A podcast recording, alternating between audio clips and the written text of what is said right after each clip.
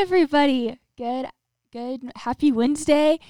Today you are in the booth with me, Lauren, as Chris is working on our Halloween festival downstairs, and also with Steve. Mm, I'm here. I am here with Lauren. This will be great. And we are so excited to get to dig into our sermon on Sunday that was titled Are We Letting Our Hope Shine? which covered Ephesians 1, verses 11 through 14. Um, and I'll give us a little reading recap of that. And it says, Furthermore, because we are united with Christ, we have received an inheritance from God. For he chose us in advance, and he makes everything work out according to his plan. God's purpose was that we Jews, who were the first to trust in Christ, would bring praise and glory to God. And now you Gentiles have also heard the truth, the good news that God saves you, and when you believed in Christ, he identified you as his own by giving you the Holy Spirit whom he promised long ago. The Spirit is God's guarantee that he will give us the inheritance he promised and that he has purchased us to be his own people. He did this that we'd praise and glorify him. What a great passage. Yeah, awesome, huh? To the praise of his glory, right? It's wonderful. And then we kind of bounced out, right, uh, Yeah. of here to uh, Revelation chapter 2, 1 through 7, which is the, the first letter to the seven churches in Revelation that Jesus gave the church. And, and the first one's to the church in Ephesus. So directly to this church right here in Ephesians that Paul wrote, uh, the book of Ephesians to. Um, it was a circular letter, but uh, obviously it went to the church in Ephesus as well. And um, just this idea about Jesus to the church, if we lost our first love, you know? Yeah. Um, and uh, he was pretty uh, adamant that uh, he's the one who walks among the lampstands, that a church is to be a city on a hill, shining its light, a lampstand of, of joy and of the, the gospel hope, right? Uh, and, and, you know, he said, boy, this church in Ephesus was doing everything right. Had theology right, was doing all kinds of things right. Um, they're, uh, you know, they had truth, and uh, there was some really good things happening. But Jesus says, but you lost your first love. And uh, yes, that's intimacy, not necessarily. I know we've heard a lot about just the loss of intimacy with Jesus. That could be part of it, maybe. But really, um, that what Jesus is talking about there is that they'd lost their their love of sharing, being witnesses of the good news, the hope of Jesus, that that childlike joy and of just the the joy to share. Um, because they're supposed to be a lampstand. And Jesus said, if you don't, I'll remove your lampstand, which that, the, the idea of a lampstand, again, is that we're to be the light of the world, right? And then he says, repent and uh, go back to the works you did at first, right? So specifically, it's going back to recover this, this gospel mission, uh, which is at the forefront of the Great Commission to go make disciples, right? Te- uh, other share the good news with people. Um, uh, God's people are to be known. We're to be identified as joyful. You know, I've been in this class t- and looking at the history of the early church and, and just that over and over again, even in the midst of incredible persecution, just this joy, the joy Yeah. of what God had done for them. It, it, it just transformed empires, you know, that joy. And uh, boy, it's easy to lose that for sure. So, Yeah, so looking at the church today, if we were like practicing and thinking about first love, what would you say is like markers of a church that are tr- is truly in their first love as the corporate body? Mm. Yeah, it's a great question, Lauren. I, um, boy, I just look my own life or my own conviction this last week and looking at this, how, boy, it's so easy to just get caught up in the in the busyness of church. You know, people issues, stuff going on, and uh, and in the world and in the church, and um, you can just be consumed with so much stuff, right? Just busyness, right? Uh, that man, we lose that that foundational joy, right? That of remembering who we are, what Christ has done for us, and the way I the way I forget that is Yeah. I stop talking about it. Slowly, I Mhm. get too busy, and I don't make myself available to God.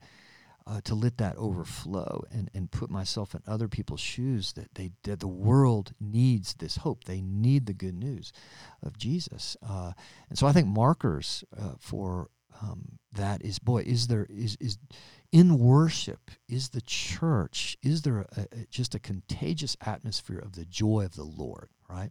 Mhm. is there um, continual people giving testimony of that in the church right uh, is there regular celebration of baptism of people proclaiming that changed life um, is there uh, testimonies of people just out in their own spheres of having the opportunity, to, right, to um, you know, to share. And you know, Lord is so gracious. Uh, I um, it's been a while since I've really had a chance to just. Uh, I mean, I'm always talking to people about Jesus, but I, it's been a while since I've had a chance to just pray with someone to Yeah. lead them into the kingdom. And I was like, Lord, you know, um, and yesterday I did. So it was Praise amazing. God. I exactly got to uh, just spend some time with uh, someone uh, that the Lord had been just working on, and and uh, man, I you know it was just that right timing, and man, you know he just he wanted the Lord and. And it was just a joy. What an honor to be able to lead someone. And I just said to anybody listening is, boy, if you haven't had a chance to lead someone, to pray that prayer with somebody, just to introduce them, it's people get all like, oh, I don't know enough. It's simple. We just Yeah. introducing them to one who we know who saved our soul, right? And um, and then just to pray for them and to give them a Bible, first Bible he's ever had, and and to start that journey of now walking, now walking in discipleship. Now let me show you what the God, the fullness of the gospel. Let me show you what it is to follow Jesus and and all the blessings. Um, when those things are multiplied in a church, when there's a passion for that, man, it, it's a force that is unstoppable, right? Yeah. So and it's contagious like Yes. we like one of my friends used to say like uh, encouragements are the oxygen of the church. Like as you hear encouragements like it brings That's life. Good. and then testimonies are like the like the like the energy drink of the church. Because it's like as you're hearing these testimonies it becomes almost contagious. Like you're like well what god did once like he can for sure do it for me. Like he can do it again. Like that's his character. Exactly. um, because like I can think of times that I went on like outreach with people and like we'd come back and it's like you can tell when someone's gotten into partner with the Holy Spirit and seen a move on earth because there's just a joy and like almost a lightness that radiates off people and um my friend Josh when we were in the uh Middle East last summer. I can't say the country, but Yeah. when we were there last summer, like he got to watch someone's ankle get healed. Like he went out and Awesome. just in boldness prayed for him and he came back and he was like jumping up and down and just like joy because like Absolutely. that's the joy of it. And then we're all like, Right. well, we can, we should just start walking up to people and asking if they need prayer for healing because Right. like why not? right. And so like that's the power of like the first love too. Is it's so contagious and it's so like wait I want that. Like they have something I don't have. And the, and the, the those signs, wonders, and miracles, you know, the, the problem comes when we put a, a focus on that, right? Mhm. Jesus, when the people disciples came back rejoicing that the demons were fleeing, right? They were delivering, seeing people set free. Jesus said, "Hey, that's awesome. Keep at it, but remember, rejoice that your names are written right in in heaven." And uh, and I think that's what the, the Ephesian passage we read is to the praise of His glory Mhm. right? Uh, Our witness, even everything, our own salvation, continue back to this idea of Lord, to the praise of your glory. Um, and when we see, we get the chance to have the incredible opportunity to, to be a part of a healing or, or, or bringing someone into the Lord. It's not, a, it's like, Lord, to your, gl- it- right? There's that praise that should go up vertical, right, in the church and among ourselves of Lord. What a what an honor, what an adventure, what a joy, right? To be uh, honored enough and and to be a part of that, right? Yeah. Um, going off like the evangelism piece, like going to share, and like that's something that will really bring life because it's partnering with you know the greatest commandment, like go therefore and share. But I feel like in today's generation and culture, there's a fear of rejection and like being rejected. What Right. would you speak to that person who's like, I would go, but I'm gonna be rejected? Yeah, gosh. I, I mean, I think if if you don't deal with that, then maybe you know you're not dealing. I think everybody, no, even a person highly gifted in evangelism, we struggle because we want to be liked. Nobody wants to be rejected, right? Um, I mean, even little things like i- i- today, if you're out in public just with your paper Bible open, Mm-hmm. there's there is a sense of spiritual you feel it right and and and it's amazing the conversations actually that can come of that people take notice and um, because you've entered you've brought your own presence the holy spirit along with the written word Mhm. into an environment right um, and it changes that environment but i think fear I, I just in my own thing i think when i come back to um, man I, I think this this line from our summer series in the Kings, I just can't get away from it. Is um, I'm not to feel powerful. I'm to feel dependent. Mm-hmm. Whenever I start feeling powerful, in other words, when I start to try to take things on my own, like I have to know everything, or I need to do this, or whatever it is, man, fear grips, or I become overconfident, whatever it is. But man, this childlike uh, joy of feeling, Lord, I'm radically dependent on you for every word, for everything, but Mhm. I'm available.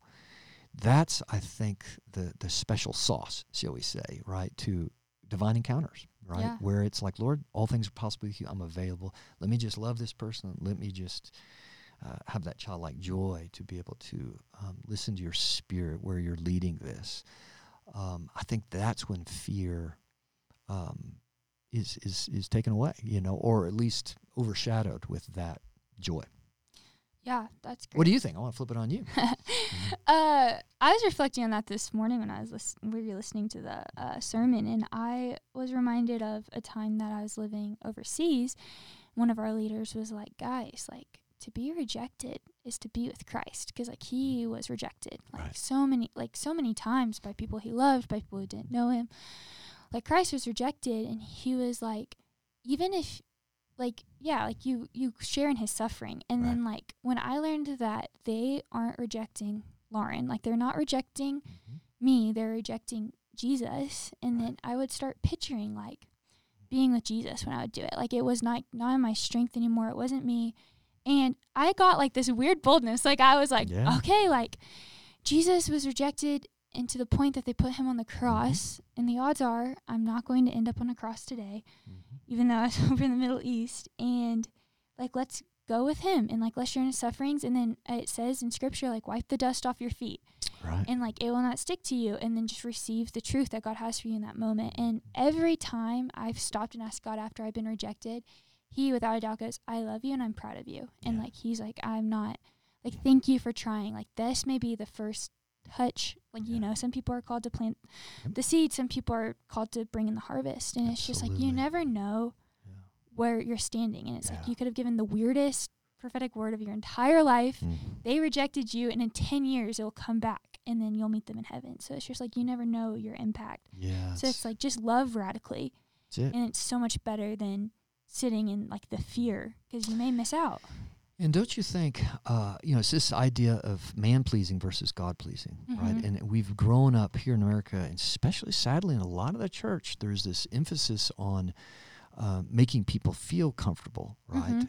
Rather than a, a first love of, no, I need to please God and do what He's called to first. And like you said, is to love this person means that I have to be willing for them to reject me Yeah. and and and the scripture's real clear, right? Uh, that we're maybe we're not really pressing in as a whole church or even as individual if we're not actually getting somewhat rejected sometime, right? Mhm. The goal is not right to make everybody feel good, right? It's to speak the truth in love, um, and so I think we're working in some real cultural things that have crept into the church, Yeah. right, as well in this. Um, and because scripture is clear, we're to share in His sufferings, right? If we're going to share in His glory, we have to share in his sufferings. And that's just kind of foreign to a lot of the church culture, right? That we've kind of absorbed to be so relevant and so bridge building, which those are things that are important for us.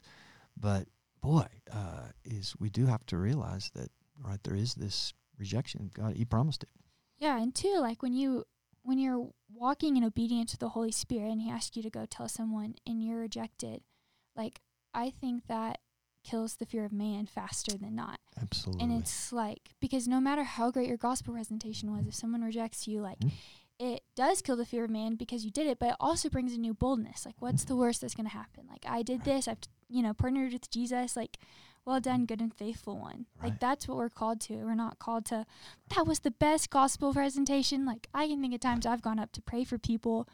And have like made no sense, but somehow they're like in tears. And like that was God. Like that was me coming before him. No, that's fantastic. And if Jesus was persecuted for what he's preached in all of the early church, why would we think any different? That Yeah. you know, uh, if there's some kind of new gospel that we can preach without being rejected, you know, and that's sadly, I think, what has caused much of the church to water down the truth, right?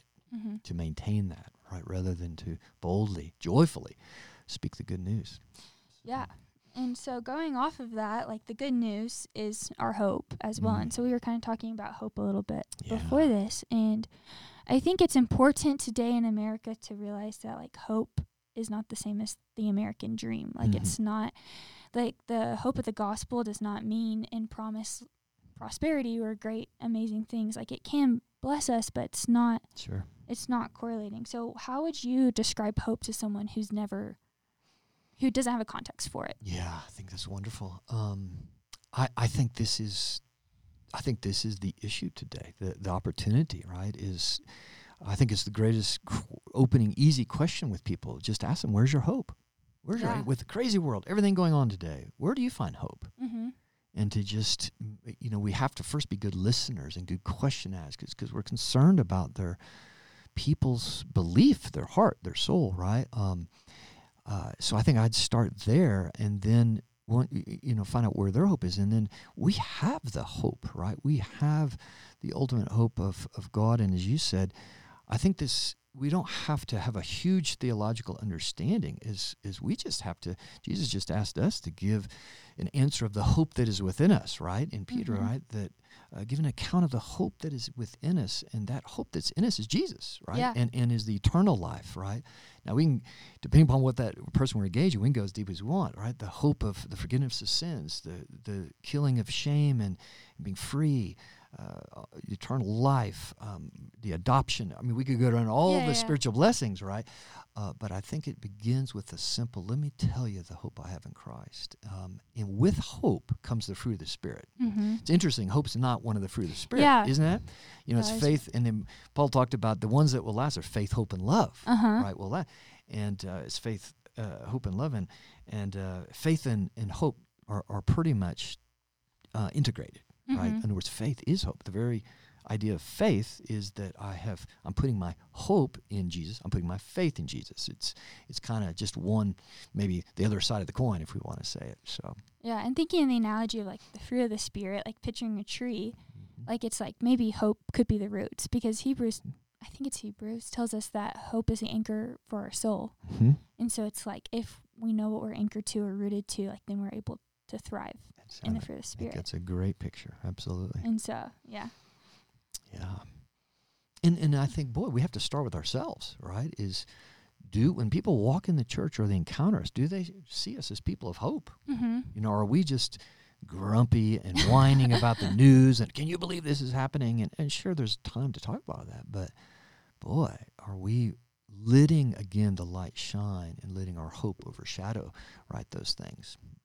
Yeah, and a Christian who's walking in hope, like although they would have trials, like I think they almost I call like I think hope and steadfastness go together Mm, too. absolutely. And it's like if we want to be steadfast, like we have to have like the vision that like looks ahead instead of just in our faces as Christians. And like that's what we're called to. And like, you know, when we're like, well, this is happening right now, but like we have the hope to see past it. Yeah. Like as Christians, I think right now, like the greatest scheme of the enemy could be to blind all of us and just be like, look, like we're so distracted by the social media and like how instant things are that we're almost blinded and we like lose sight of what's ahead of us and how to walk. So Uh, good. And so, yeah. Yeah, no, that's really good. What about you? Uh, I think just the younger generation today, I'm sure, boy, you know, when you're in your early 20s and you're thinking about life ahead and marriage, family, all the, you know, the American dream Mhm. creeps in. But boy, you know, with all that's going on in the world and the economy, the unknown, you know, we got the presidential race coming all these cra- this craziness. Um, yeah, what do you think about hope? What um, what does that look like, right, to communicate to that generation? Yeah, I think like looking at college, like I was lucky that I fell into a group of friends that had like the hope of the future and like knew, you know, the tangible hope of the gospel. And so it was like as far as like my very close peers went, like we all would constantly remind each other like, you know, like the job you get after college isn't like the greatest calling. Like what is your passion? What is your purpose and what were you created to do? And if that leads you into a Fortune 500 company, awesome. If that leads you to the streets of Mozambique, amazing. Like, where is your hope, and how are you going to be a catalyst and world changer for where you are? And so, like, I was really fortunate to fall in that, but I also had peers that didn't necessarily, and like co my in my cohorts and stuff like that. And it's just when they don't have the hope of Christ, or they get so uh, almost obsessive over like what they can do in their own power, like I see an increase in anxiety, um, whether like diagnosed or just like a spiritual anxiety, almost like an anxiousness of how do I prove myself to God and to others. yeah. And so they just like I feel like they're just almost unstable. Like they're tossed like the waves to and Yeah, fro. Like it's very scriptural. Mhm. And so it's just like, okay, like if we're rooted in the word of God and sharing, walking the fruit of the spirits, I think they go together, like you were saying, like hope and faith correlate and then comes the fruit and these things will remain. It's great, and you know, and I think for the older generation, I, I don't, you know, younger generations, so it, the whole media thing's such a big deal, right? Uh, we talk about it a lot, but boy, it's what I feed myself, right, Yeah. is going to really set the countenance of my soul, right? Mhm. And so, man, are, am I feeding myself on the hope of the prophecy of Scripture, the hope we see and, and fulfilled in the Scriptures, right? Um, or am I just, you know, listening to all the uh, the bad news as such, right? Um, so I do have to pay it. There's a practical aspect of, of um, boy, setting in my soul, watching over my soul. What am I Mhm. feeding myself, right? Yeah, and I think too, like, for if you're walking with someone in like Gen Z, the generation below or above, like, a question that if they're feeling frantic, you could always ask them is like, who are you looking at and what are you looking at? Like, are you looking at the numbers in your bank account? Like, like who and what? Like, and then from there, you can hopefully point them to like stare back at Jesus because his eyes of fire, like that were promised, are like the most captivating, beautiful thing Yeah. and it like someone i had a picture one time where i was like worshiping and i saw jesus come and lift my head because i was just praying to him of like my to-do list and he like lifts my head and in the picture like i like see his eyes of fire like so clearly and it's like everything else melts away when you're like captivated by those That's awesome. So l- let me ask you a question. Well, maybe go a little deep here as we maybe move towards a close. Yeah. But um, uh, what would you say to the problem in the church? Let's just, I'm going to define it depressed Christians. What Yeah. would you say to believers today who've gone through all the motions, they've been a believer, but they're just, for lack of a term, they're depressed? Mm-hmm. Yeah, we were kind of talking about this before, but this morning I was reminded of Proverbs thirteen twelve that Yeah, says, and I have the NLT version. Uh, the Passion Translation uh, also has a great one. You can look it up on your phone. But my version right now says, "Hope deferred makes the heart sick, but a dream fulfilled is the tree of life." Yeah. And this actually ties to Revelation 2 too. Like I found the correlation and we were talking about it before this started.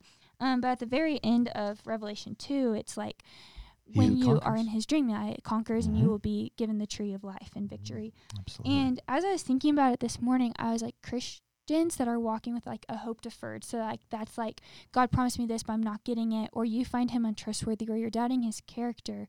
Like your Mm. hope is deferred and it's been moved, and you're probably being tossed like the waves. Like you're trying to figure out what works for you. You're trying to put systems to your problems, and you're trying to find grasp to religion probably. But if you switch to relationship, and you like think about what I was thinking of this morning is like when I'm walking with my one of my best friends and they have a dream, like I want to join that dream for them and I want to root them on and I want to hope with them. And that's the same with the gospel of Christ. When Yeah. we enter into a relationship with Jesus and we see it as like us being friends or adventure buddies or whatever yeah. picture you have with Jesus and we enter into that relationship with him we're like okay God like make your dreams my dreams and give me the dreams that have been forgotten Mm. then your hope is renewed because you've now entered into it and That's then a dream good. fulfilled is the tree of life Mm. so the tree of life through all the fruits of the spirit and through the gospel of Christ like will bring you back to life when you eat from the good fruit of the gospel Absolutely. um It's awesome. I don't know if that made sense No, I think it's that fantastic. kind of I- No, I- think that's just wonderful. So that's a good, that is a great word there for sure. And I think dream, you know, the other things that Yeah. you talk about dreams, you know, uh, and, and that ties in, I think, to each of the seven letters, right? The, Jesus ends it with, "He who has ears, let him hear Mhm. what the Spirit is saying to the churches at large." Yeah. So, all through Revelation, there's this awakening of the of the prof, of the prophetic. In other words, are we listening? And this gets back to the dreams.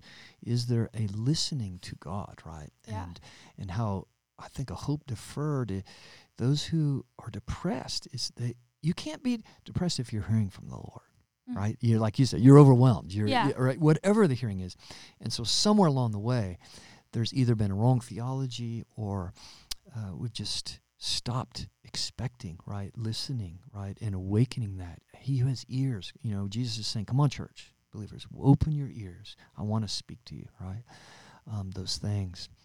So uh, that's really good. Any last thoughts?